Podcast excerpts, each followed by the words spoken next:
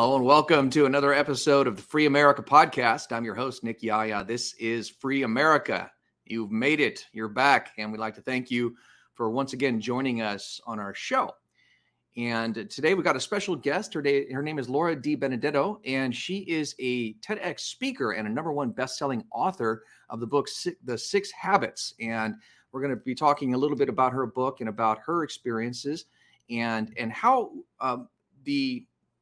how her experiences and what she writes about in this book can be beneficial and can be helpful to you. Um, I was I was reading over the book, and and there are a lot of things in there that I, I think that you're going to get a lot from. And I do highly recommend reading this book because, you know, as we talk about oftentimes here on the show, things can be, you know, a little bit difficult these days. Um, it seems like dark times sometimes when we're looking at the news or or hearing about current events or some of the things that I cover on this show. And so I always like to try to balance it out and give you something that you can use, tools that you can use to help either, you know, fight back against the tyranny or make yourself better, make yourself a, a more whole and rounded person. And I and I really firmly believe today that speaking with Laura, we're, we're going to get that. We're going to get some of those tools to help you live a better life and be a better you and, and help you to cope with some of the negativity that's going on today in today's world. So Uh, we're re- I think you're really going to enjoy hearing uh, what Laura has to say. So anyway, moving on, of course, uh, like to draw your attention up front to the Free America Podcast website where you can find this episode as well as others. Uh, we encourage you to share this with as many people as you like. Uh, you can share the video. You can share the audio. Uh, there's uh, different audio options down here along the right column. And of course, up top, there's the video section where you can find links to our show. And like I said, feel free to share that with your friends, family, or anybody you like on social media.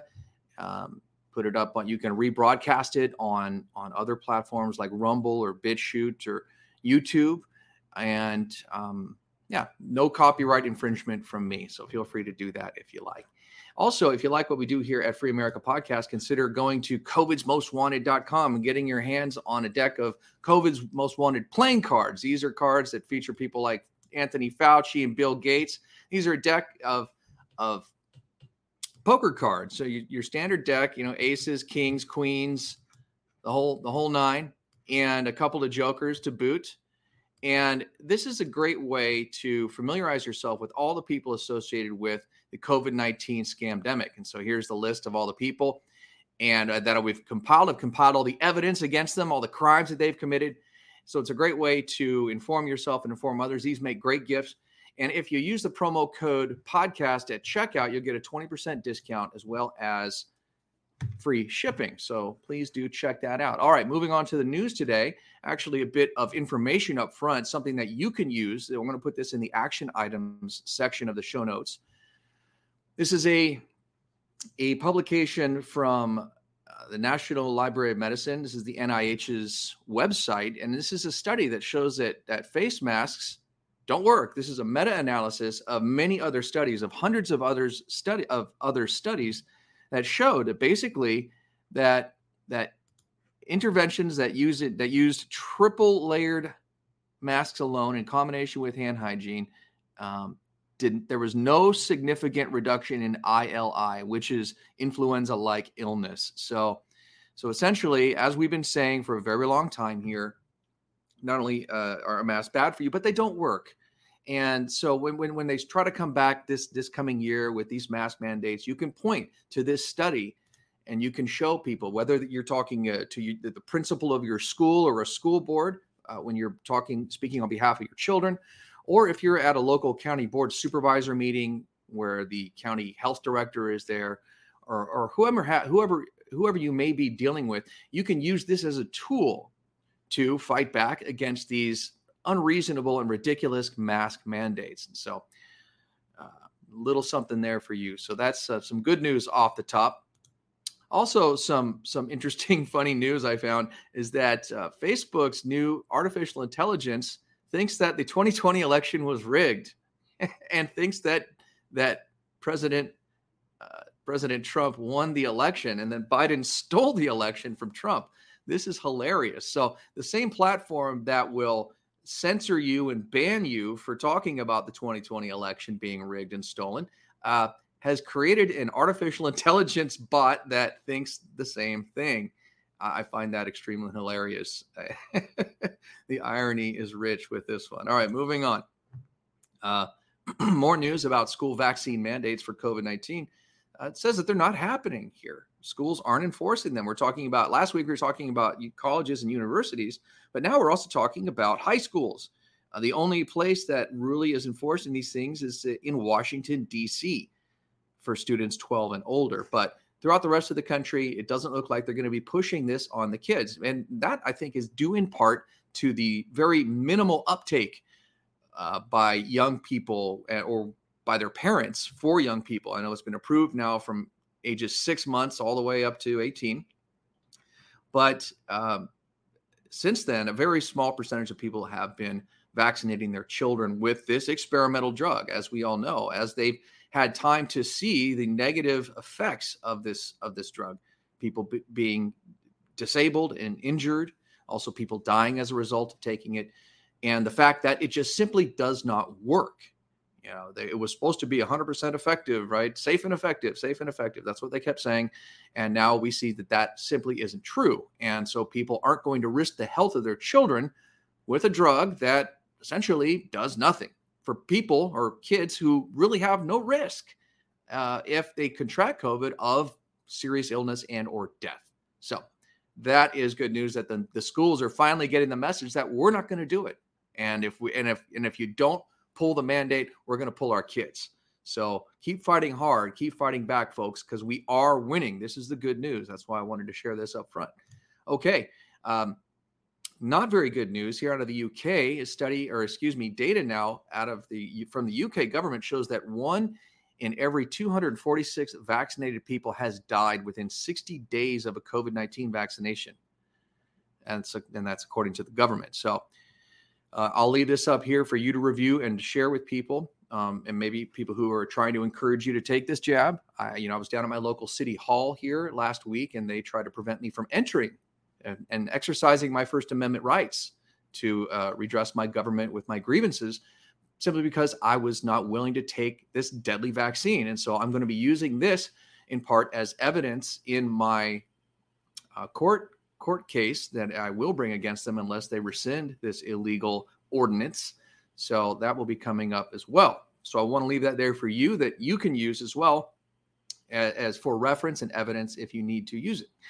Uh, following up on Doctor Fauci lying to uh, lying to Congress about coronavirus research in China, uh, now a, a, uh, several doctors have come forward, include including one Doctor Richard Ebright. He's a professor of molecular biology at Rutgers, and and he said that on repeated occasions, statements made to the public and to the press and policymakers by Doctor Fauci have been untruthful.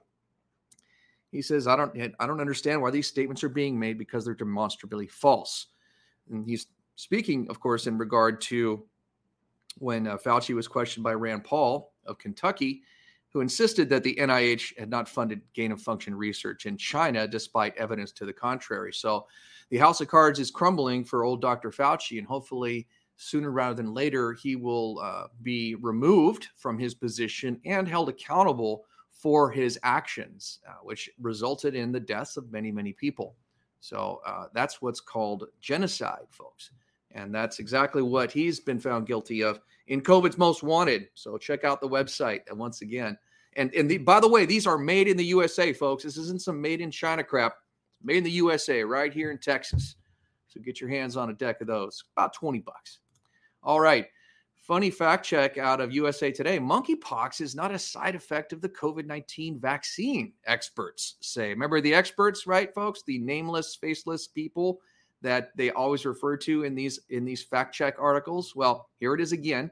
Funny thing about this is that, you know, they say that monkeypox isn't a side effect of COVID nineteen vaccine because there's no monkeypox virus in the vaccine. Okay, that may be true. However, in the side effects listed, In the in the nine pages of side effects listed for COVID nineteen vaccine, some of the same symptoms that you see with monkeypox are the same ones that are listed in the side effects, such as blistering and, and shingles-like outbreaks. So those are consistent with what we see with people who are diagnosed with monkeypox, it could be a misdiagnosis. It could be an effect of the COVID nineteen vaccine. And so this is a very misleading article by the U S A Today. Surprise, surprise. Uh, it comes as no surprise to me that their fact checks are often misleading, and this one is no exception. All right. Uh, another very misleading article here out of N B C is, do Americans have a vitamin D problem? Here's what health experts say. You have to be really careful with vitamin D. And they say in this article that there's no connection between vitamin D and, and health, and that and then it can't prevent or or help help you uh, build your immune system and prevent getting sick. And that's just simply not true. So again, they're trying to steer you away from natural remedies and natural medicines and, and vitamins and just things that your body needs, and steer you towards, you know, the chemical, pharmaceutical alternatives, which we have now found to be very dangerous. More often than not, these drugs uh, harm more than they help. And so again, another misleading article by the mainstream media wanted to bring to your attention.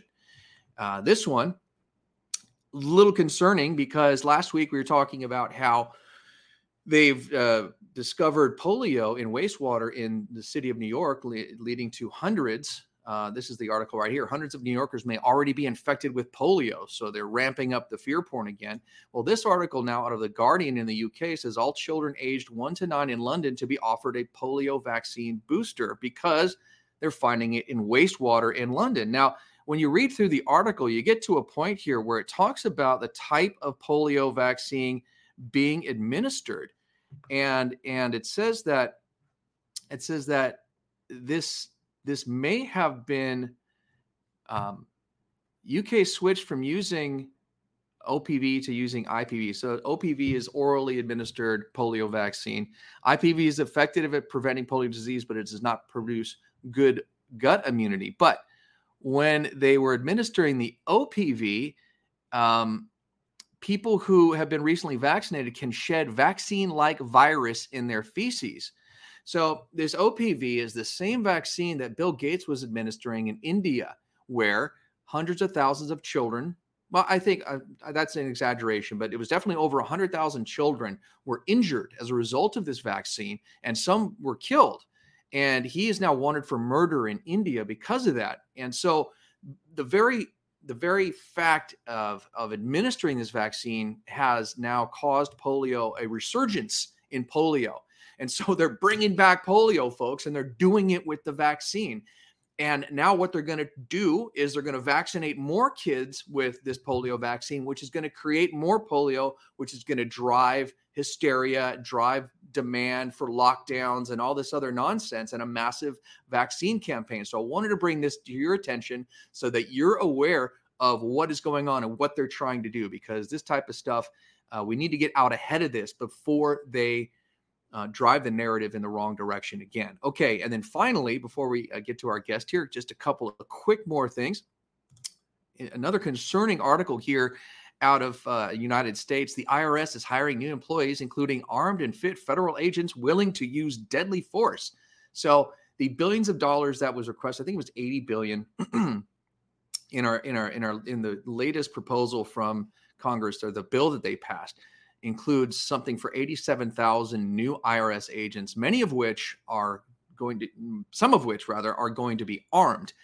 And uh, they, the I R S has been purchasing guns and ammo at an, an astounding rate over the last decade or so. So you got to wonder, what are they getting at, right? Are they, why are they arming up? Why do they need agents willing to use deadly force? Are they going to turn them on the American people, much the same way they did during the Obama administration when They uh, used the I R S as a weapon against Tea Party patriots? So they started going after them and auditing them and, and freezing their bank accounts, seizing their assets. And it's very concerning, which brings me finally to our, our, our, our next article, which is the Biden administration, through a new executive order, is planning to protect us from cash beginning on December thirteenth of this year. Now, this is concerning because they want to switch over from the use of cash and uh, and electronic accounting, which is what we use in, you know, on our bank accounts and our credit cards and our debit cards, to digital currencies, or a central bank digital currency. Now, the problem with that, as I've been talking about uh, on this show before, is that that is a programmable token, a programmable piece of currency. So if they don't want you to buy gasoline, let's say you've used up your quota due to your carbon footprint, your carbon credits have been used this month, they can turn it off and you can't buy gasoline with your own money. Uh, they can they can dictate what you can and cannot buy. And so this is very concerning.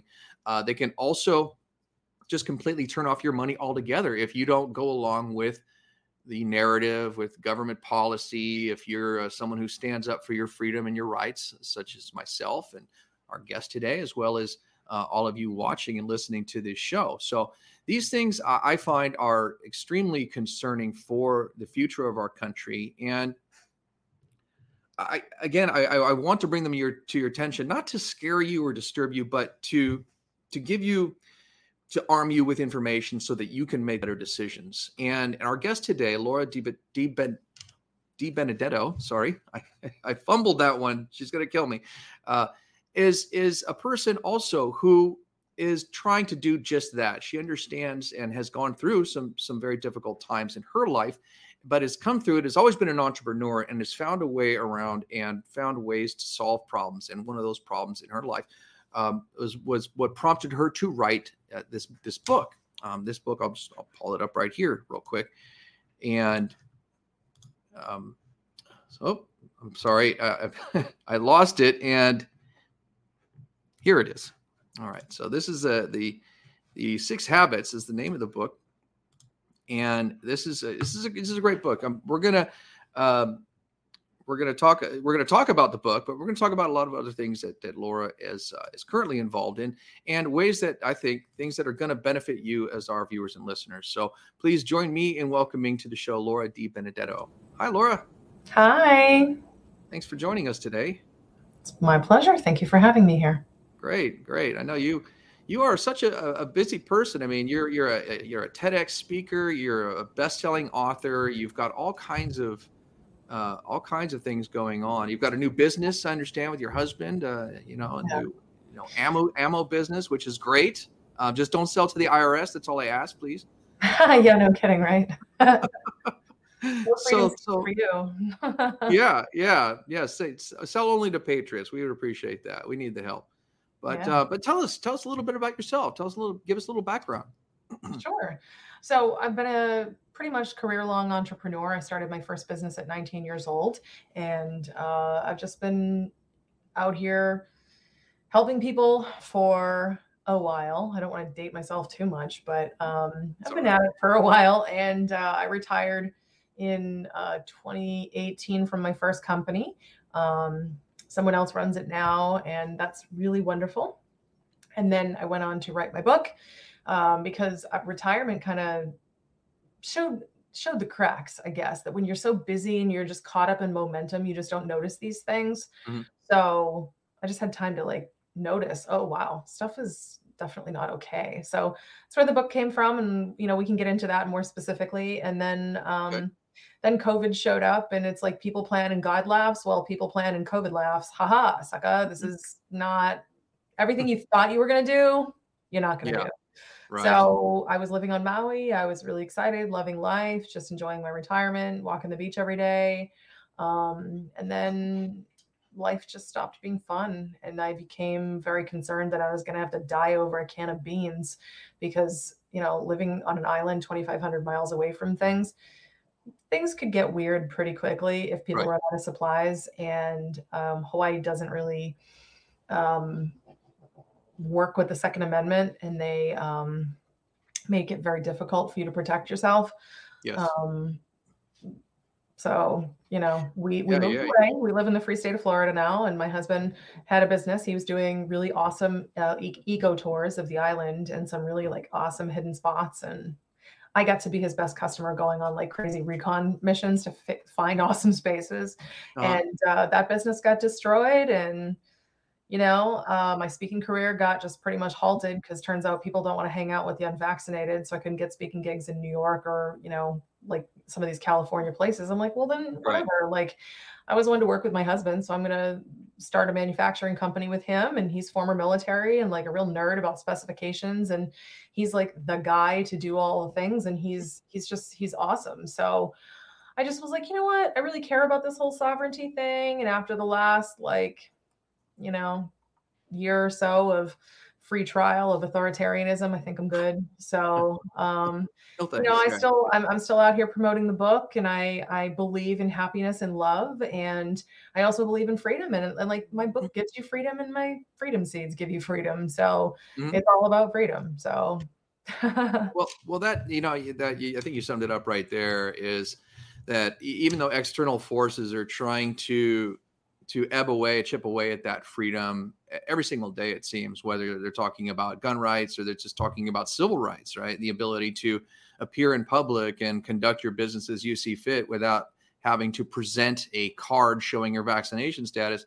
Uh, we, we still have the, the opportunity to be happy, to be free within, right? And, and a lot of people, uh, you know, have, don't recognize that. And they think that they're subject only to external forces, but it is possible, right, um, to, to look inside and, and and find that. Yeah. Yeah. I mean, a major reason why I had to move away from Maui was, you know, I knew they were bringing vaccine passports, and I am completely opposed to segregation. I mean, yeah. you know, I'll, I'll say it. How do you think they got people to hop into those cattle cars? Right. Um, you know, in Germany, is they, right. they convinced one group of people that another group of people was unclean and a threat to them. So exactly. It was a slippery slope, and I wanted no part of it. And I knew that was going to happen to me, and I would be denied entry into lots of places. And, you know, um, I moved away from Massachusetts, you know, before that, because that's where my mar- marketing company is. And, mm-hmm. you know, they were doing vaccine passports, and Florida was flatly like, nope, you can't do that. And I'm like, well, good, because you shouldn't discriminate. It's, it's yeah. really terrible. And, you know, I really did have to lean inward very much to find joy and find difficulty, you know, in the moments of the COVID bullshit, to actually find ha- happiness somewhere in there and not completely fall apart. Like it was yeah. a lot. And honestly, for people who at this point are still as yet unvaccinated and will remain that way, this group of people has faced so much outright hatred. And I ought to know because I'm in the group. Yeah. Um, and this group yeah. of people, we deserve credit for sticking to our guns, I guess, pun intended, given what I do for a living now, um, and holding your ground. It takes incredible courage to swim upstream when everybody, you know, is so steadfastly convinced that you're killing grandma and you stick to your guns anyway because you know what's best for you. That takes a lot of stones. It just does. And if, I mean, I'm just so grateful that I had done the work on myself that I did. And I had discovered all the things that I ultimately put in my book. I mean, I wrote it for me, really.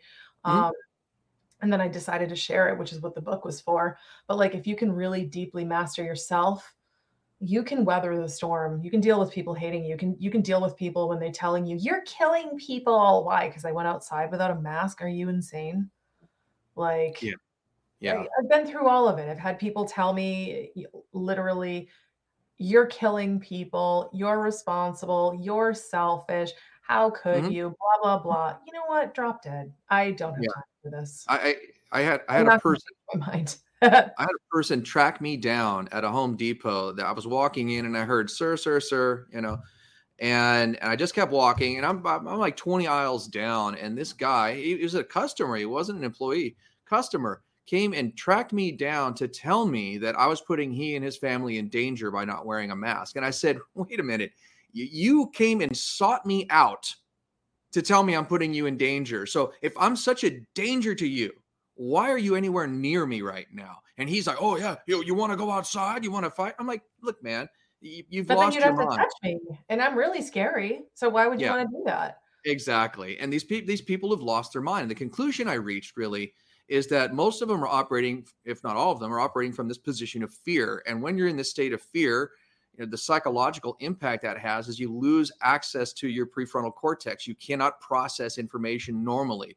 And so they yeah, they, they just are reacting, uh, this this kind of animal instinct to react out of fear. And and I almost feel sorry for them in a way that, you know, that they're under this this influence that they really have no control over. It's it's really sad. I agree. And, you know, like, I mean, I joke, like, leave me alone, drop dead. I might say that in the moment, but like where my heart lies all of the time is, you know, you make your choices, I make mine. I don't, I don't need to agree with your choice to support your right to have one. And I would really like for you to respect me the same way. And, yeah. you know, I think fear has made people not just you know, lose, you know, prefrontal cortex um, access or whatever. Like, I'm not the scientist, but what what I do know is that it makes people operate only from a place of fear, and they can't operate from a place of power. And mm-hmm. a big part of what I'm deeply committed to with my book is to give people their power and give them the ability to critically think and to question things and to be like, no, I, I that doesn't add up for me. And to have the confidence of self to be disliked and, and face what comes. Because, you know, the, the hard part is it's like, oh no, I, they won't like me. That's not what they're saying. It's, oh no, I don't think I can handle it if they don't like me. Well, when you openly reject a consensus that happens to be wrong, yeah, a lot of people are not going to like you, and you need to be tough to be able to handle that. And if you're not tough, it can really rake you over the coals. You can get yourself some clinical depression, or you could get P T S D. I mean, even right. if you do the work on yourself, you can still get P T S D, which I did. And I spent the first half of last year uh, dealing with P T S D after I moved to Florida, and I spent every day crying. It was horrible. I tried really hard to just show up and give light and love to everybody else. But yeah, when you, when you don't have any to inside of you to give to others, you can't do that. And that's part of my job. But you know, it's not my fault I got P T S D. Doesn't mean that there's, you know, anything wrong with anyone else who's gotten it from all of this COVID malarkey. Like, you know, it it it happens. It's normal. Yeah. And if you work on yourself before, during, after, whatever, it helps you get through it faster, get back on your feet better, and move on more powerfully. I mean, I tell you what, the things I am saying to you now, calmly, in a recorded space that's being published, I could not say this to you this way a year ago because I was so worried about what the angry mob with the pitchforks and the torches would do to me. Now I don't care. I'm like, whatever, hate me. Yeah. Oh, whoa.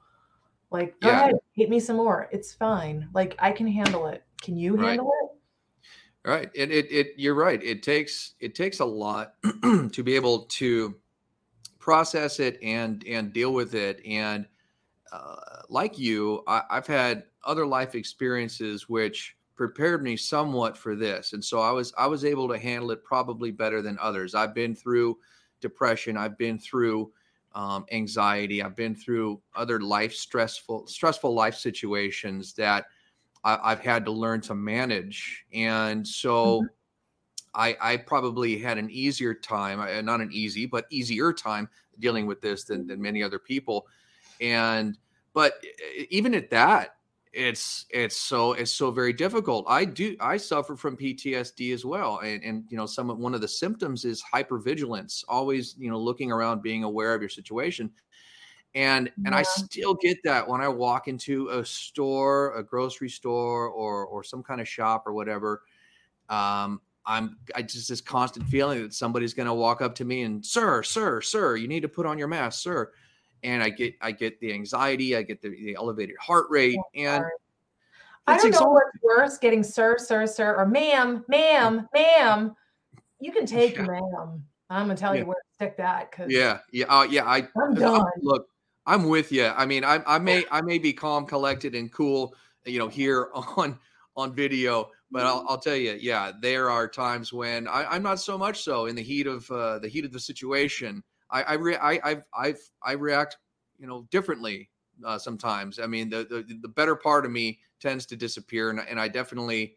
Um, it makes sense. I mean, is it yeah. is it your best self showing up? No. I mean, I would say I have dealt with so much crap that now it's like if someone says something to me, it's very rare because I live in Florida, but I've been thrown out of a bunch of places, and I'm like, that's cool. You do realize that you're discriminating? No, we're not. Yeah, you are. Yeah. Um, because. Well, let's say I have an issue that prevents me from wearing this. Right. You still won't let me be in your store. Oh, but we'll, you know, uh, uh, uh, you'll what? You're right. still discriminating. And if yeah. you think I'm not calling corporate, you'd be wrong. Have a yeah. good day, madam. Yeah. Yeah. Like, it's our, it's our policy, sir. That's what I hear all the time out here. There is a, you know, they made an exception, which at many places made an exception for people with medical conditions and disabilities, of which I'm one. uh, so that you, that you don't have to wear a mask, right? Well, the people say, I know, sir, but it's our policy. Okay, well, your policy is actually breaking the law right now. And I named the different laws that they're breaking as in addition to the Americans. Let me guess, they just repeat the line. And, and they, yeah, sir, it's our policy, sir, it's our policy, sir, it's our policy. And and in fact, I have one court case right now that I'm what I'm a plaintiff in. What's that? Like, that's what I say to these people. What are you, a parrot? Yeah, they are. They're they're parrots, like robots. Like, policies are created by human beings. They can also be evaluated with critical thought by human beings. And right. then I've said that thing very kindly, and then they just repeat the line, just like yeah. Joe Biden, repeat the line. Well, that's that you bring up something very interesting, critical thinking. It does. It seems today that not a lot of people possess that ability. Is that is that what you're finding as well? Yeah, and it's not their fault. I mean, the thing is, like, even people who are horrifically wrong, I still have compassion and love for them, even though I might wish to um, get out of the conversation or like be angry in the moment. Like I, yeah. I have a lot of compassion because it's not their fault that they're ignorant. I mean, that's exactly what ignorant is, is when it's, you don't know something, you, you don't know of it because you don't know that you don't know. That's what that is. And it's, it's not your fault. You can't, I, I mean, you can, I think it makes you a bit of a jerk if you do it, but you can't get mad at people for not knowing what they don't know. Like, think about right. it. Our education system has roots um, in like industrial Germany, um, like two hundred years ago, where the purpose of our current structure of education was to basically indoctrinate and groom well-behaved, imbe- obedient, um, non-critical thinking hmm. uh, machinists and workers who would simply do what they're told, take the paycheck that they're given, and just go home and shut up. And you know, our education is the same way. And just the word kindergarten, does that sound English to you? It's not. Yeah, it's German. It's, yeah, exactly. And it's like, you know, I don't, I, I don't think that there has been a good education revolution in this country, and we're very due for it. There is a bit of a groundswell in lots of people who see the problems, who are starting to create better schools. And I'm so grateful for that. I'm actually friends with a woman who's done that here in yes. Jacksonville, Florida. Really? And okay. um, they're providing actual, real, solid education that's not indoctrination. It's it's really teaching critical thought. And it's like, you know, I I, I think that the problem is we we have we have all of these people who have been taught to behave, collect their paycheck, go home, don't ask questions, mm-hmm. you'll get in trouble if you speak up, don't, you know, don't talk back to your elders, you know, children are better seen and not heard, blah, blah, blah. Like, we've heard all these phrases, but, you know, that's actually not great. And it's actually very hard. So I am an employer, and as an employer, I try work. I try to work very hard to actually undo that. And this level of programming, it it has to come. I mean, it, it like it is really, really difficult to like undo it, because I say to these yeah. folks that I employ, like, I need you to manage up, and they're like, well, like, what do you mean? And they won't, because they've been so deeply ingrained to believe that you don't meet, speak up to management, you don't question authority. You should right. question authority. And it's like, our parents right. taught us this. And it's like, you know, I would rather have innovative, disobedient people who think and ask questions and meaningfully argue and debate than obedient drones who just do what they're told. So I, I try to work with my team and, like, you know, at my different companies, and let them know, like, I care about what you have to say. If you hate my idea, you get to say that. Chances are you might have a better one. Like, innovate, please. Like, I don't just need someone who can be an order filler. I need you to be an innovator. And right. like, it, it's discouraged across the board. So it's like, if they can't do it in the workplace, they can't do it at home. They're discouraged from doing it as children, you know, in school and in the home. Do you really think that these people Um, you know, who want to come after you and me are actually equipped to face like a really heavy COVID narrative, plus ridiculous um, censoring and and and like chokeholding of the messaging, to the point where you can't even see anything that counters the narrative on Facebook, on Instagram, all this or that, because there's such a throttle on it. And every time there's something like a Parler or a, or a Gab or whatever that springs up, they try so hard to bury it, to make sure you don't, not only can you not find it, even if you have the tiniest thought to look for it, it will be hard for you to find it. So right. like, even these people who are like trying to like hatch out of their little egg of insulation and obedience, they can't. It's like there's Big Brother out there with the tape keeping the shell intact. It's like, no, no, no, you stay small, you stay obedient. I don't want you thinking. You stop. Right. Yeah, that's that's that's a da- that's dangerous to the system, right? They they don't want people thinking outside the box or or, or you know threatening the the official narrative, which is why, right? You've got them all parroting the same thing, all singing from the same hymnal, and then on the other side, you've got them suppressing any alternative information that's out there. And so, yeah, you're right. It is very difficult. What's that? You got to admit they're thorough. Yeah. Oh, they're no, they're they're very good, and they've they've got they've been working on this system for quite some time, and that's why I believe they're so bold in their actions. And so, you know, because they they think, well, there's no one here to hold us accountable. We can do whatever we want. There's no repercussions because we run the show. We run everything, and they've got the Justice Department locked up, as you can see. You know, they're they're they're they've got. I mean, the judges, the courts, the F B I, the D O J. They, you know, have got Congress, obviously, and the presidency. They, in my opinion, stole that. So, and they've stolen elections, and they're going to probably do it again in the future. And so there's yeah. there's no repercussions for them. They they can do whatever they want. That's why they're being so bold with their actions. I mean, it, this raid on Mar-a-Lago by the F B I, that's just stunning to me. I know I didn't cover it in the news because I'm sure everybody's heard uh, so much about it. But uh, I, I mean, are are you just as an observer? I mean, are you concerned for for our country when you're starting to see stuff like that? A hundred percent. I mean, yeah. What you're seeing is the cracks of our civilization, and they're starting here in America, where it's okay because we hate someone to try to vilify them. And you know, I saw a wonderful post on LinkedIn today, and I, I reshared it. It was basically something along the lines of, "It's not, it, it's not about Donald Trump. It never was about Donald Trump, and the people who liked him um, or voted for him, they didn't necessarily care for his character." I didn't like how some of the comments he made about women. I'm sure. like, "Yo, I want to support you, but like, but that's yeah. some sexist." garbage right there. Right. Like, you know, it's not about that. It's the fact that despite his foul mouth and his brash nature, he stood for freedom and still does. And people don't like that. And that's what the people who like Donald Trump like. I mean, yes, of course, there's the super ultra hard right people who are a little lunatic about it, and they're just way excessive. And Sure. I'm I not, that, I, think on both I don't sides. care for the extreme right. I don't care for the extreme left. Extreme right. anything doesn't work. Like, I care for you as a human. I love you. I wish you well. And, you know, I, I hope that you find whatever makes you happy, because if you're extreme, you're probably not very happy.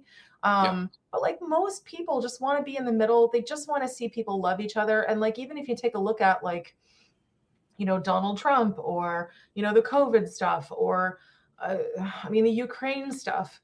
If you take a look at the very core of what people are banging their chests about, it's people are angry that other people are in pain. People are, by their by our very nature, we are empathic creatures. We wish yes. kindness to be done upon us, and we are angry when we see things in the world. So what we're doing is like, someone solve this. This is wrong. And we just get angrier and angrier about the things that we can't solve, and we get mad at other people for not solving it. And it's just, we're heading for civil war. Like, and we're so. already here just in a digital space. Like, this thing with Donald Trump was absolutely horrible. You're damn yeah. right. I'm worried, because what makes it okay for you to do this to a former president of the United freaking States of America? Like, right. really? And the fact that people are okay with that is right. the most terrifying part. Like, the F B I should not be a weapon to be used by Biden and his cronies. Um, it is completely unacceptable. And if you think for a minute that these eighty-seven thousand I R S agents are not there to do the exact same damn thing to you, you're yeah. not paying attention. Right. Yeah. That's, that's what's really scary about this. And, and you're right. I think it was definitely, it's out of, it's way out of line for Biden and the Justice Department to do this to a former president, when it was Trump himself, when he was president, who declined to do something similar to Hillary for a very similar offense of of having state information, you know, classified information on private servers that was hacked, and these emails were hacked, and and, and information got out. And he had the opportunity to have her uh, indicted and or arrested for that. But he said, and, and I'm, I'm paraphrasing here, but he said, essentially, it would tear this country apart. And so I'm not going to do that. I, I'm more interested in unification and moving forward. But it doesn't seem like the Democrats are interested in that. They're, they're, they're interested in vilifying and attacking. And now I'm, I'm afraid you're right. Like with the I R S, they're going to start going after conservatives and, and people of well, anybody that's not on the left. The three-letter agencies are, in my humble opinion, they're enemies of the people. Yeah. And I'm a person who I believe we should have government because that's how you have things like roads um, right. and, you know, community services and parks. And, you know, there's a lot of wonderful things that the government provides. So I'm not an anarchist in the slightest. And I'm not mm-hmm. one of those sovereign citizens like, oh, you can't tell me what to do. I'm not a member of this nation. No, I'm proud to be a citizen. And you know what? When my taxes are going to good things, I'm, I believe in that. It makes sense. Everybody should contribute to the greater good. But like a lot of things, the the intent is being heavily abused now. Yeah. And, and and we have a lot of abuse of power and people who get drunk on power. Once they grab it, they never want to let it go. It's human nature. And oh God, I mean, you know, the thing about human nature is we're all a bunch of large children in suits pretending to behave ourselves, not swear, speak politely, and blah, blah, blah. But at the end of the day, we're you know, we're we're no better than primates, right? Who use forks, like we're you know, on this act. We civility. Are, and it's yeah. you know, it's like I mean, it's even people you know who want to you know talk about like professionalism or this or that. It's like, what's with the false airs? Like, come on, like you know, humans are yeah. scared. Human humans cannot handle a lot of power and do it well. And it's like, you know, people are like, oh, money's the root of all evil. No, no, it's not. Um, insecurity is. Yeah, um, fear. And it's fear. Yeah, yeah, fear and insecurity, they're the same thing. And it's like, yeah. if you think of that, like fear of losing power, fear of being irrelevant, fear of people not right. liking you, blah, blah, blah. Like that's the root of all evil. It's also the root of, um, you know, things going wrong, right, you know, even well-intentioned things. Sure, absolutely. And and you're right about these, you know, these three-letter agencies and and big government, um, they've yeah. they've absconded with the the country, in my opinion. And I, I think we'd be better served if we decentralized away from these this federal system and really, you know, give the power back to the states per the tenth Amendment. And let the states manage themselves for a while until we can clear things out and and assess what these organizations are doing and and and get a lot of the bad people out of there and decide whether or not they're actually necessary, because every state has the same um, agencies, the same in, not institutions, but the same you know facilities and people. Mm-hmm. Um, at the state level that they do at the federal level. And so is it really necessary to have all of those duplicate agencies at the federal level wielding so much power and with such huge budgets? Well, they're not going to let it go, Nick. They're not going to no, let no, it not go. Willingly. no, no, no. It, it, you know, it goes beyond that. They're not going to let it go. And they, I mean, if, if you read the job listing, they'll meet you with deadly force. So yeah. there's that. So, you yeah. know, just keep that in mind. But like, look, I mean, even within Florida, you've got a really divided population. Even on my street, we've got a divided population. I've got, you know, some people who are, you know, very left. I've got a few who are very right. Then, you know, you've got the people who are mostly, I would say, pretty friendly. And even if they don't feel the same, they're largely like welcoming. I don't like to use the word tolerant because that means mm-hmm. I'm putting up with you, but it's more yeah. like, you know, welcoming of different points of view. And it's like, we can be friends anyway. We don't have to agree on everything. And, and I feel genuinely in my heart that that is actually the bulk of the country is most yeah. people are like, I don't need to agree with you, but what you're hearing is the the the screeching on both sides of the most vocal minorities. Yeah, the more extreme and radical uh, ends of the spectrum, right, are the ones that seem to have, excuse me, the loudest voice. Sorry. Yeah. And exactly. yeah, they're, they're ones that are given the, the the the coverage on the news, right? And so exactly. we tend to think that that since that's the only thing we see on T V, well, that's that's how everybody feels, right? And it's, it's yeah, that's it not the case. I mean, it's definitely not the case. I mean, I think about like, you know, just, I mean, my street is a great example of it. My city is a great example. I live in Jacksonville, Florida. It's the largest landmass city in the entire nation. It's big. Hmm. Um, really? Oh yeah. Um, it's it's like um, eight hundred square miles or something like that. Oh my it's, god. Yeah, it's it's, it's massive. Yeah, it's, L A was big. Yeah, no, it's it's huge. I mean, I can be driving for a very long time and still be in Jacksonville, which is insane. But anyway, yeah. Like, there's so much diversity here, and you know, I've when I first moved here, I tried to make friends, and I met people with all kinds of different points of view. And you know, there's always the intolerant ones. But I remember, you know, hosting some meetup events just so I could meet some people. And you know, I met some people who were largely. We decided, you know, it's not really a fit. We don't want to be friends. But it's like they didn't want to tell me how to live my life, and I didn't want to tell them how yeah. to live theirs. And I had some interesting conversations. I mean, honestly, through all right. this podcasting and interviewing, guesting that I'm doing, uh, I mean, I'm meeting people who have a curious perspective. And I also have one. It's like, if, you know, if you're a person who's like really pro-vaccine, which I'm not, um, if you are, I want to know why, like what made you sure. feel that way? And what was your experience? Because it's not so much what you believe, it's why you believe it. That's interesting. You know, why, why, what was your life story? What was your journey like that led you to this particular conclusion? And Absolutely. I wonder if I had experienced the same, if I might me- feel the same way. You know, if I had looked through life through your eyes and then go, gone through that, I may actually conclude the same thing. And when we can, when we can love ourselves enough to have the courage to do that and, and not feel like we'll be threatened for doing that, I actually believe that as a society, we get, we we have the capacity to get better. Yeah, that, that's a great point. You know, we've we've a lot of people have forgotten how to listen or or how to ask those questions and get inside people's minds and be more sympathetic or empathetic, really, uh, to to someone else's um, situation. Right. So you mm-hmm. you may not know uh, that that you know they've got. You know, some kind of medical history or or that they've got someone who's, um, you know, they're they're afraid of losing because they might be exposed to, um, you know, this this COVID or, or what have you. And they and they have uh, they haven't heard all of the negative things about the vaccines. They've been shielded from that through their information sources. They don't know that people are being injured or that people are dying. You know, right. They don't or know. They just made a different risk assessment. Maybe they do know.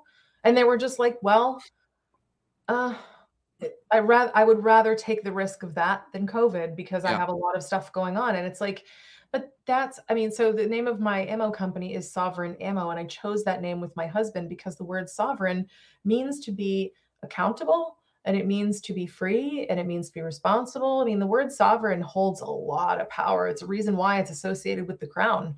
You know, to be sovereign is truly having supreme power over yourself, but also what happens when you make choices. Oh, you're on the hook for that. Oh, you know, you you need to take care of yourself. And if your choices yeah. don't work out, you're, you have to deal with it. Like that's what sovereignty is. And, you know, when people are confronted with a choice, they should have the ability to make a sovereign decision that they feel is best for them with the information that they have at the time. And there's a lot of people like my parents, actually, you know, they're not getting any more boosters, right? Because they're like, mm, there's more information coming out now. But in the beginning, you know, I was sharing information with them and I was very candid. I was like, uh, I don't know. But one thing I am hearing is that the people who are getting the, the horrible side effects, the myocarditis, they do tend to be younger and they tend to be male. Um, mm-hmm. And you guys are in your upper seventies. And based on the data that I've seen, it looks like, I know you want to do this. It looks like you're in the lowest risk group for having side effects. So they ultimately decided to do it. I mean, mm-hmm.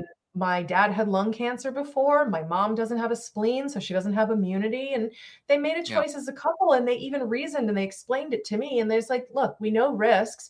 But we talked it over as, as a couple and we just decided we've had a good life and we don't really want to, you know, go down with COVID. We don't really want to go down because of a vaccine either, but we figure the risk is lower with the vaccine and we just decided to deal with it. And if it doesn't work out, we've had a good life. And I'm like, sure. wow, that really hit me in the heart. That hurts, but it is an, an intelligently arrived at decision and yeah. it's your body. You get to do what you want with it. Well, I think that's the, yeah, it's a great point. Is is it's that it's a part of that sovereignty, it's part of that bodily autonomy that goes with that, and that you yeah. know you should be entitled to make that choice if you want.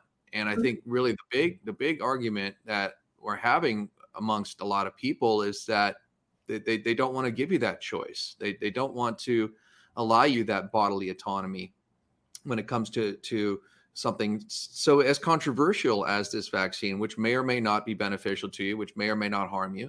Um, and like you said, you know, your your parents did the calculus on it and and came to the conclusion that, well, you know, it it for us it might not be as big of a risk to benefit ratio as as is the other way around for a lot of other people. And right. and they made their choice, and and that's their choice to make, right? And, and who and am I, I to support say, it. You know, yeah. I as long as they feel good and they they actually haven't had any any side effects, which I'm really grateful that's for. Great. You know, I have a thyroid condition. I'm also still within childbearing years, and I've heard too many things. And I'm just like, you know, I just mm, I have a lot more life left ahead of me, and I have a lot of things that are just unknown, and there's no longitudinal safety data, and I've seen too many red flags for me to be like, yeah, the risk out, you know, or the the reward outweighs outweighs the risk. I don't feel as though it does. And you know, I'm also really healthy. Like I take a lot of disgusting vitamins and liquid herbs. I mean, they're really gross. And um, me too. You know, I, I try to take care of myself and have a lot of water. And I mean, this is twenty-two ounces, and I kill about five of these a day of wow. like water or coconut water or something. That's champion right there. That's that's yeah, Olympic yeah. level so, water drinking. Right. So I try to get my, you know, my good sleep. I try not to be too stressed out, and I eat well, and I choose to eat organic. And I was just like, well, you know what? I'm gonna get COVID at some point. Um, it's You're probably able to viruses handle. Typically wane in um, strength the longer yeah. they've been circulating. So my hope was, I was like, well, if I can avoid it and just kind of like avoid other people, which I'm not that social, so it wasn't that hard. If I can just kind of like avoid other people till this evolves a little bit more and I get like a mutation, then I'll probably be okay. And, and that is exactly how it played out for me. I ended up getting COVID when it had weakened a little bit, and it was a really crappy week. I watched the entire entire series of Lost. Did not enjoy the ending at all. I felt I got robbed. I was like, yes. I just went through COVID and now this ending. Are you kidding me?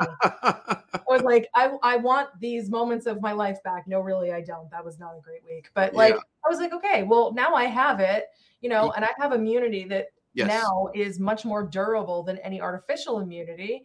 And we've known about natural immunity for eight hundred years. So I was like, no, I'm good, you know, and I explained my choice to my mother, and she's like, yeah, okay, I get it. Makes sense. That, that's what shocked me about the statements coming from people like our Surgeon General, Vivek Murthy. He was saying that that natural, that vaccinated, you know, acquired immunity is less durable than than vaccinated immunity, you know, natural immunity is. And I just, it is just factually I, incorrect. It's just stunning oh. to think that this guy is our, our Surgeon General, like the top doctor, and he's saying this. It's it, it just blows me away. We have the Ministry of Truth, right? Well, that that that right there should have been a red flag for anybody who is paying attention. Is is when you hear them saying stuff like that, which, like in the book nineteen eighty-four, which what you're referring to with the Ministry of Truth, you know, everything's backward, everything is inverted, right? So, so for example, he, and they're saying here that natural immunity is not as good as, as vaccine-induced immunity, which is just simply not true. And but they're saying it with a straight face, and they're repeating it over and over and over and over again. And now they're saying all these other things like, you know, a, um, a man can be a woman, or that uh, a raid is not a raid now. And you know, everything that we've come to know to be true is is completely been inverted now. And mm-hmm. it's it's just... Are they are they trying to drive us crazy? Like, is that the is that the intent, or what do you think the no, what do you think, think they're getting at here? Uh, I think you know what's being driven at right now is um, honestly they're they're really working on changing our uh, entire country. I think that I mean this is my opinion, not necessarily fact, but my sure. opinion is that. Um, There's a lot of people who do not like others having so much freedom, and they want the freedom to create the country they want without other people's freedom in their way to stop them. So it's kind of like, um, I, I think I'm making things up. I want to wear masks, and I think masks are a great idea. And I, I like them so much that I need you to do it too. And mm-hmm. it's really, I think it's about, um, you know, a lot of people who do not like the idea of individual sovereignty, um, mm. who are working to strip us of that and punish people for speaking out against that. I mean, honestly, like, you know, Ayn Rand and, um, you know, like, like all of these authors of that ilk, you know, like that, There, these are wonderful literary like commentaries on what is happening, but really help to tell the story of like the psychology that it takes to create such a thing. And, yeah. you know, Orwell had a lot of interesting thoughts. And it's like, you know, I didn't understand when I first read Animal Farm as uh, a, an assignment in school that this was a political commentary on what could happen. I didn't get it. Um, I kind of feel like there should be assigned reading as an adult to like let people actually like onboard some ideas and like see, oh shoot, yeah. there's some correlations happening here. I mean, sure.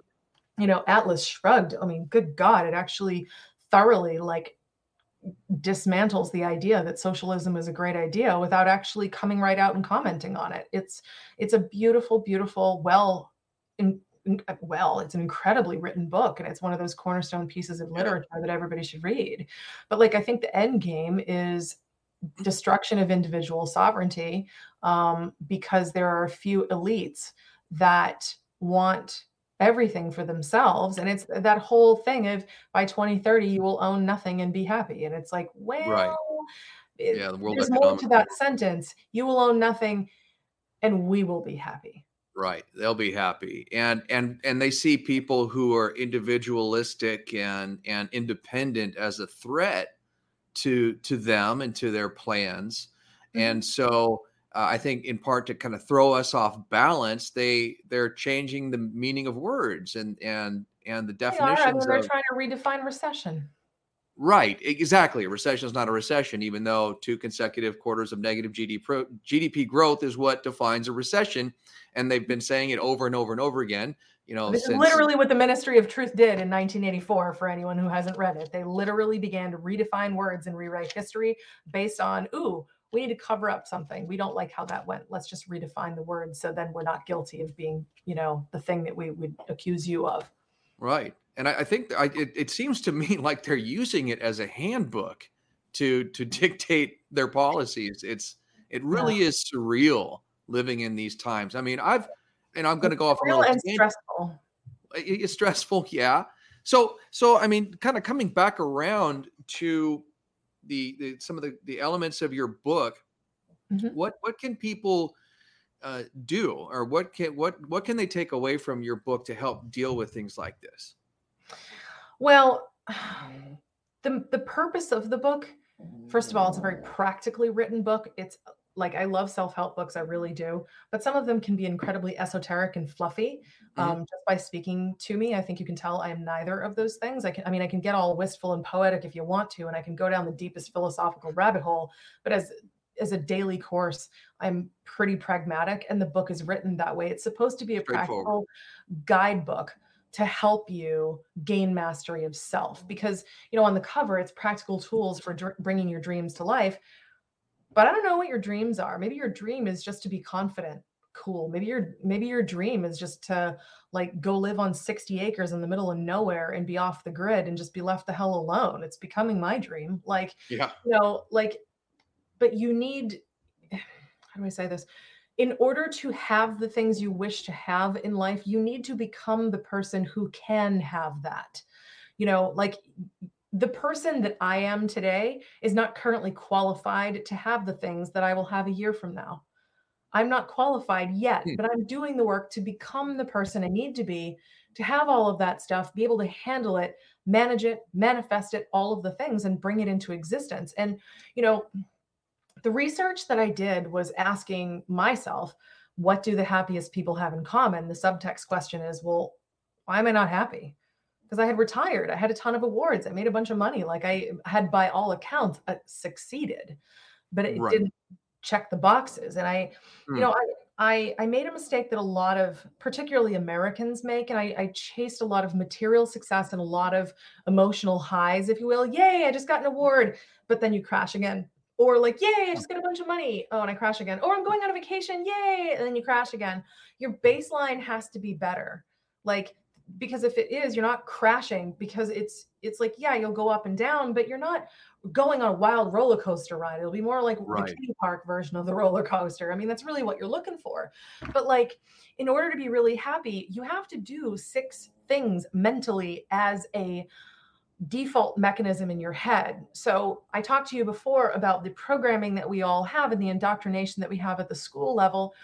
We right. also have indoctrination from our parents of how we should treat ourselves, how we should feel about ourselves, how we should interact with life, how we should um, show up um, and, you know, allow people to treat us, and how we show up in our lives.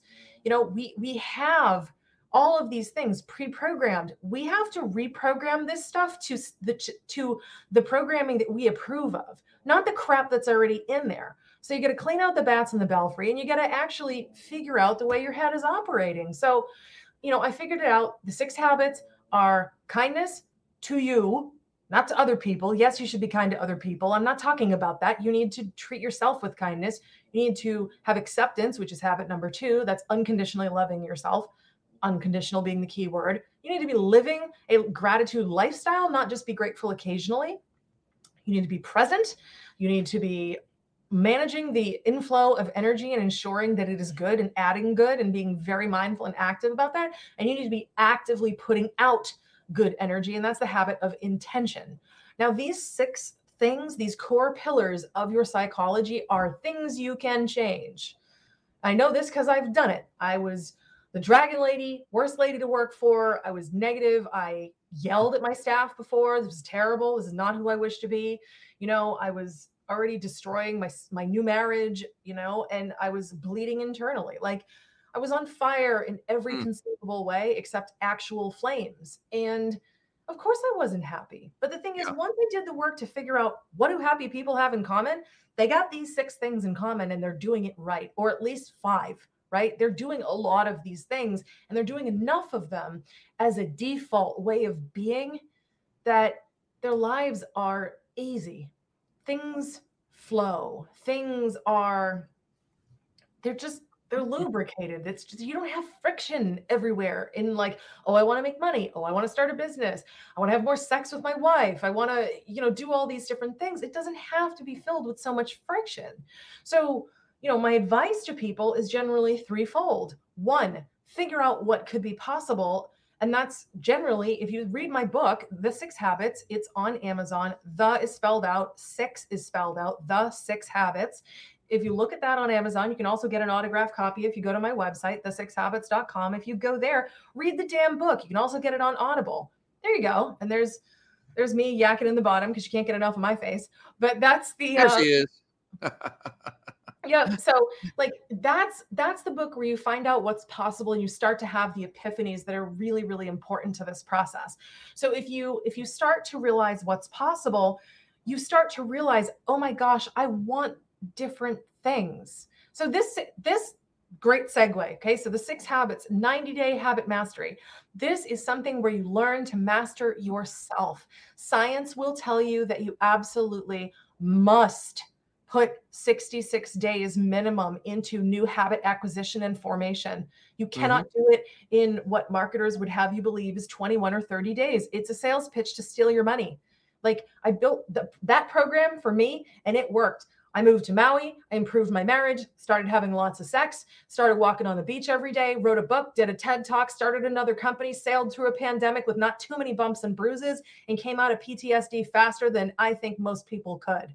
So I would say it works, and it works well. And now I have people who work for me who love working for me because I show up and they're inspired. And like, that's the most important aspect of leadership for me, is not do that because I said so. Do that because you are inspired to do it without me asking you to do it, because we're all on the same team and I'm not a freaking monster. So like, you know, step one, back to your question, see what's possible. Step two is discover where you are, which is something you can do. And I'll get to that in a second. And step three is define where you're going.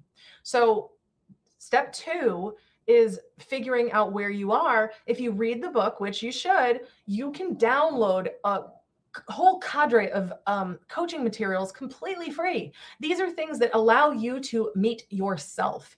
These are questions that are designed to get to the core of you. Some might make you cry. Good. Bust out the tissues, bust out the wine, smoke a doobie. I don't care what it takes, but feel the feelings.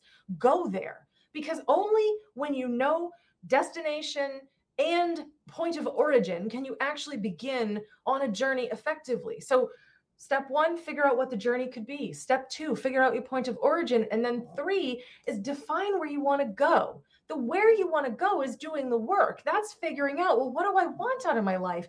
And how am I going to get there, right? And your G P S, if you take a look at it, you have to put in point A and point B. Step two is point A. Step two is point B. That's doing the damn work. So whether you do this ninety-day program or not, you better do the work. You better do a ninety-day program, whether it's mine or one that you invent. But you have to do the work, or you've just read a book. That was nice, and move on. And that changes nothing. That doesn't change the world. It doesn't uh, improve the next generation. It certainly doesn't improve your life, and it doesn't get you any closer to living your dreams.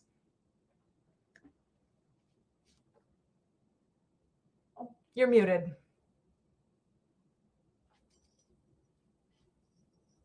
I can't hear you. You're muted.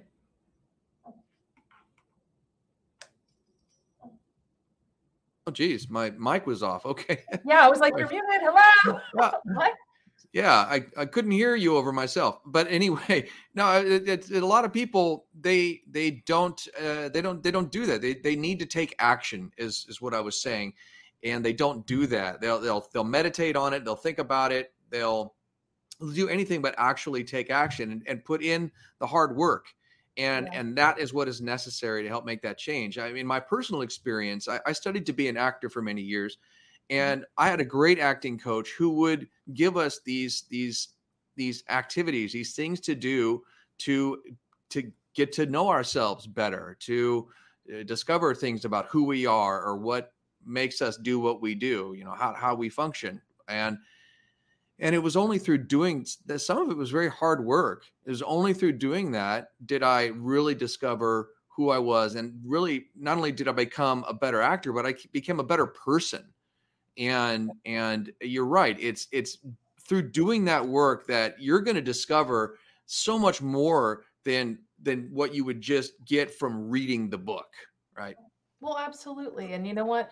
Apply that to any great book that's been written, really. Like, you need to apply it. You need to use the wisdom contained within that another person gave you, that diligently sought out for you. All you have to do is ingest it, onboard it, and do the work. And, and like, it, it doesn't have to be hard or awful, but yeah, it's, it's applied learning. I mean, it's, it's like, I can theoretically tell you about how to cook a turkey, but until you actually cook one for the first time, you really can't quite grasp what I'm saying to you. And you might need to practice at it and cook a bunch of turkeys before you finally get one that's juicy and really, really good that you actually want to share with another human and not just right. the cat. Well, you know, that's just it. I mean, it takes time, it takes practice, and, and we need to be patient with ourselves when it we comes do. to these things. It's not something that happens overnight, you know, and, and that's, like you said, like why, you know, ninety days is, is a really, is a good frame to put around it, to, to give yourself that time and to, and to be gentle and patient with yourself while you're doing this, because it's, it's not easy work. Now, the thing about that is you're going to be ninety days older anyway. So why not be ninety days better? Ah, I love that. ninety days better, not just ninety days older. Well, yeah. I mean, you know, I, I think about who I wish to be ninety days from now, and you know, I, I could be a lot of different things, and it's up to me. I get to decide, do I want to be today me? I like today me, but I could certainly be a better one. So why not do it? I mean, I have to tell you, among men, a lot of, um, you know, more macho people or whatever, there's a disinclination to do personal development because, oh, that's, that's chick stuff, or right. that's, that's like leftist stuff. No, it's not. There's, so many kind and wonderful and insightful, thoughtful people on all sides of the political spectrum. And and frankly, I think people would stop friggin' arguing so much over this petty bullshit and destroying our country if they would actually just work on themselves. Yeah. Um, we'd have a better nation if we had better individuals, because the reason why the collective is such a mess is because the individuals are a mess. And you can't disprove that. You can't. That's a great, that's a great observation. You're right. And, and uh, people for far too long have been putting that off and kind of uh, what's shifting the responsibility to, to someone else. And really they've shifted it over to that person on the television that tells them what to think or how to feel about something. And they go around and they parrot that idea and they don't really understand or stop to think about what it is that they're saying or why they're saying it. And, and it does cause a lot of friction because they don't have that, that ability to, to, um, to, to, to listen to somebody else or to internalize or think about or empathize or, or even do a little bit of critical thinking when it comes to something like we were talking about earlier with masks or with someone's decision to, to take the vaccine or not. And, right. and you're right. We do need more of that. And, and I'm hoping that, you know, we can, you can reach out to more people uh, with your book. And, and now on, on the website, you also have your, your TED Talk. Is that, is that up there as well? It is. Mm-hmm. Excellent. And, and, and other links to other podcasts. I'm just looking at the page right here. Just yeah, want to share. Well, there's some, uh, okay. I, no way I could conceivably put all of them because I've been on over three hundred shows at this point, maybe starting to creep towards like three twenty-five, three fifty. Wow. You mm-hmm. got me beat. uh, um, and you also do coaching. Is that correct? I do coaching. And, you know, I, I love coaching. It's, um, it's not something where I can do a lot of it. I can only accept a small amount of clients at a time. And these need to be people that I really get along with. I mean, I have clients who have different political views for me. Like I really genuinely love all people. Um, I like working with open-minded people who mm-hmm.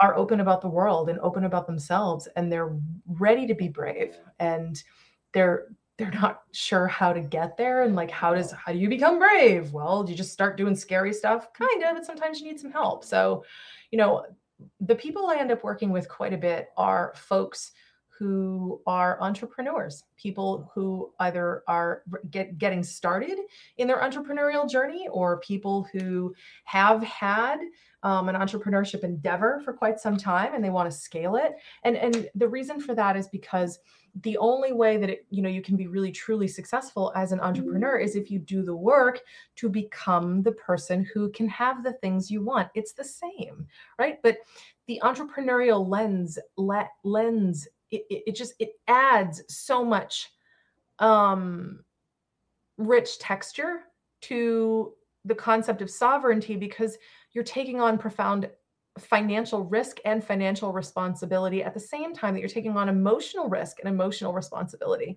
And being able mm. to take on those two things at the same time, if you've never done either before, good God, you need help because you're going to go through the ringer. And I say this as an entrepreneur for twenty-three years, it changes you. It defines you. It pushes you. It crushes you.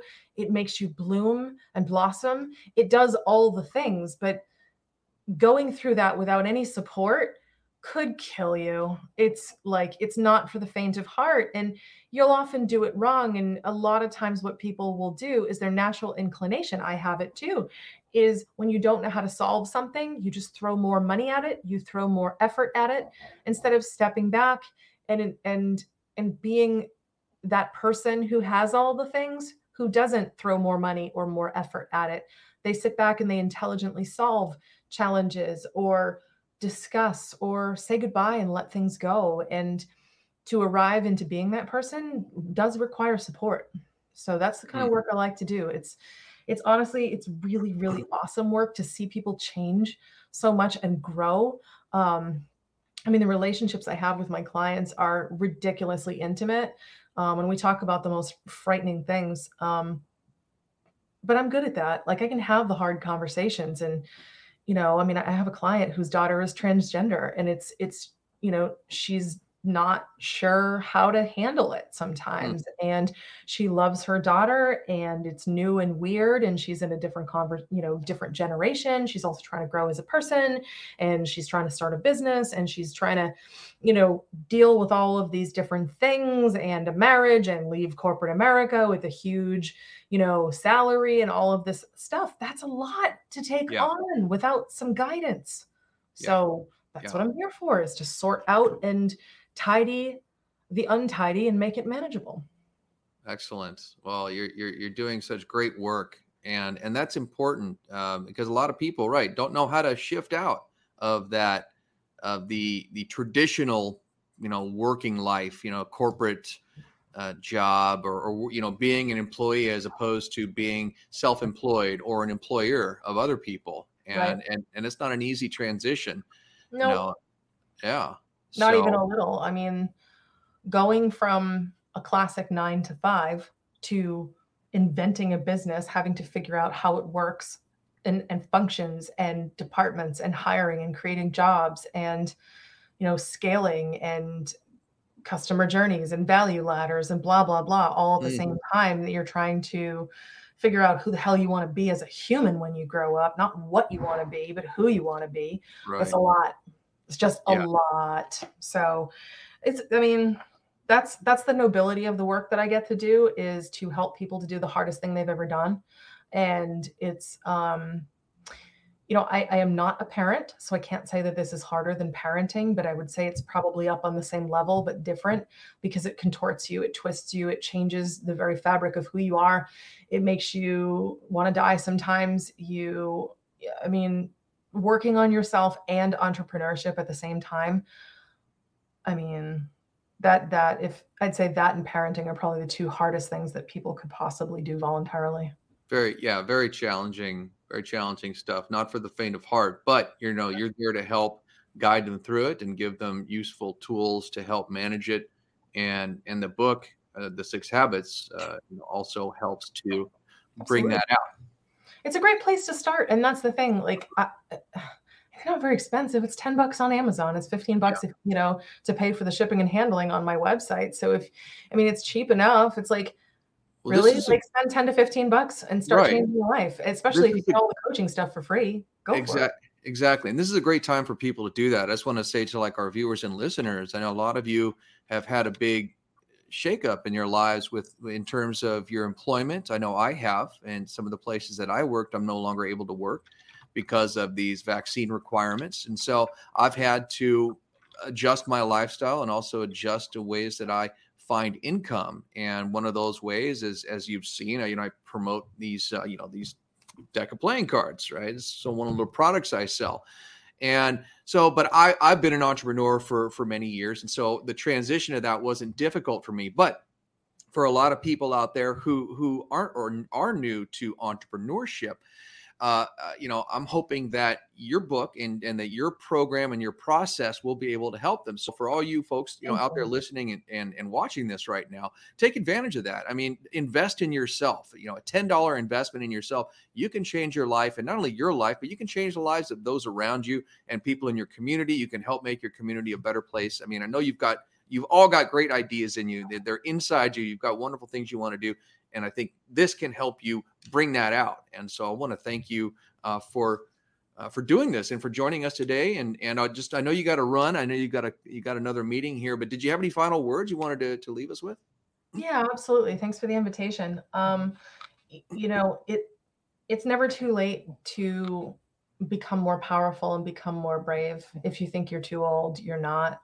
People can change every day. I mean, people start whole new careers when they're sixty, you know, they, they start getting really fit when they're seventy. Like, you can do whatever you want. The only reason why we don't is because we're scared. So if you just acknowledge that I'm scared, you can decide to do it anyway, instead of just giving yourself a whole bunch of excuses. Excuses are flimsy reasons to avoid admitting you're scared. So just admit you're scared and be like, okay, well, I'm scared. Okay. Can I do things while I'm afraid? Yeah. You do it every day. You just don't think about it, you know? So just do the scary thing, you know, get a copy of The Six Habits, start there, evaluate your life, and, you know, have faith that you can do it, because you can. Beautiful. I love it. Yeah, that's great. That is great advice. And so uh, we'll, we'll end it there. So thank you so much, Laura, for joining us today. And be sure to send me to any other links you want me to include in the show notes section. I've got the link to the book here and to the website. I will include the Amazon link as well. If you have some social media or something you'd like to share, cool. um, or as well as the, the uh, link, if you have a website to your new company with your husband, I will I do. put that up there as well. Mm-hmm. And, um, and thanks again for coming on the show. The pleasure is mine. Thank you so much for having me here. All right. Take care. You Bye. too. Bye. Well, there, there we go, folks. Uh, boy, what a great show we've had today. And I, you know, I love bringing on people who have something awesome to share, something wonderful to share, and, and have things that you know, give you tools that you can use to help make your life and the lives of those in your community and your family better. And so I hope that I, we've in some small way done that today. Uh, as I said in, at the beginning of the show, I know sometimes some of the things that I talk about and the news that I cover can be discouraging. It can be disturbing. It can be dark. And, and I, I like to try to balance that out with information and tools that you can use, and bring on guests that, that talk about topics or have books such as Laura DiBenedetto. There I go again, DiBenedetto. That's, see, that's not so hard. They have wonderful books and programs like Laura does that, that can help you achieve that. And I think what we're talking about here today, you know, a ten dollar book. I mean, come on, invest in yourself. If, if you really, really do care about yourself and really love yourself, go ahead and make that investment. And it doesn't need to be necessarily in Laura's book, but do something, take a step forward. I know it's scary. Like she said, it is. And, and I wake up every day and I make a decision.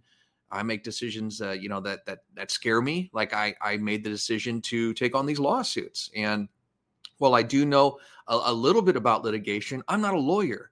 And so I've had to, to study and to, and to research and look up things online as to how to go about prosecuting these cases. And I'm still in the process of learning, but I'm moving forward. And yes, I, I'm afraid, but I'm overcoming that fear with information. And so, so one of the best ways to do that, the best ways to overcome fear is with getting information. And I think a great way to do that would be to get this book. So if you're, you're afraid of taking that next step of starting something new, grab this book. And I'll, I'll leave the link in the show notes section of the show here. And you, um, I encourage you to take advantage of that. And at the very least, just take a look at the website, watch her TED Talk, you know, watch some videos on her, check out some of the other podcasts that she's been on, and determine for yourself if it's, if it's a good fit. So that's it for this week, folks. Once again, I'd like to encourage you to get your hands on a deck of COVID's Most Wanted cards. These are made in the U S A right here in Texas. And these awesome, these are awesome. I just, look, I mean, where are you going to get something like this, right? All the characters involved. And look, here, I'll even show you the Jokers. Here's our Jokers right here. Joe and Kamala, the Cackling Witch and the Commie Puppet. And, uh, oh, here's the back of the card. I kind of like these. You got, oops, you can't really see that too well. Got some little, some little hypodermic needles and the, and the uh, COVID virus there. But I like to try to make these fun and also educational. And that's why I put together the, the website at COVID's Most Wanted at Covids Most Wanted dot com, where you've got all the information on the crimes that these folks have committed. And And uh, here, I'll show it to you right now, in fact. So, you know, here's Bill Gates.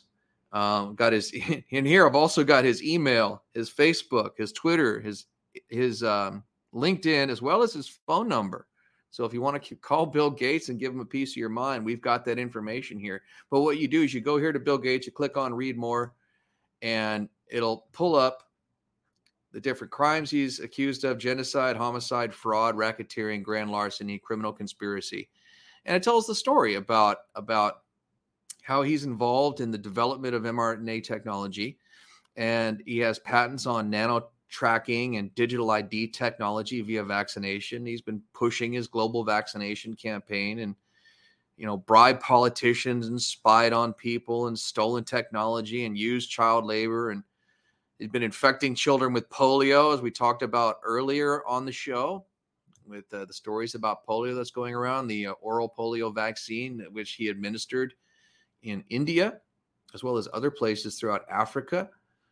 And so, yeah, um, that is uh, that is what you get when you go to Covids Most Wanted dot com.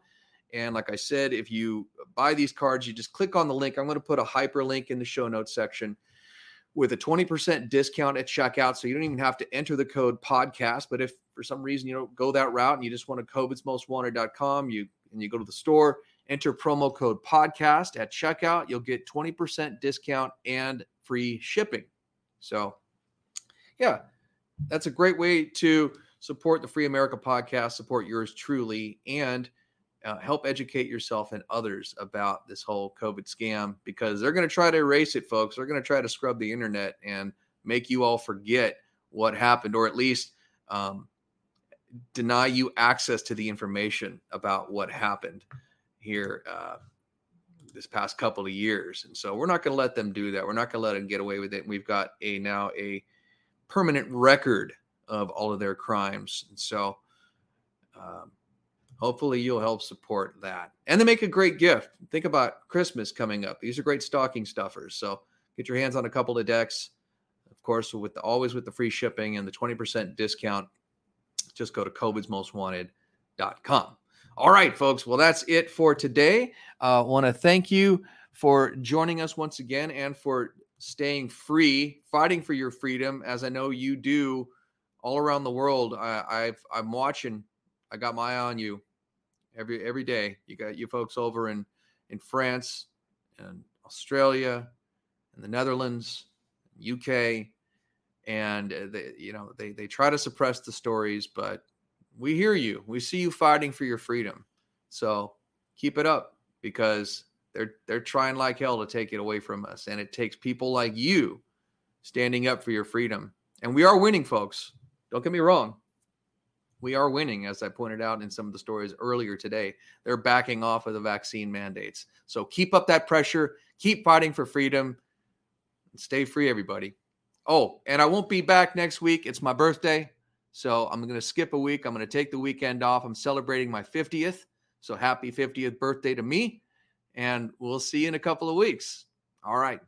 Good night, everybody.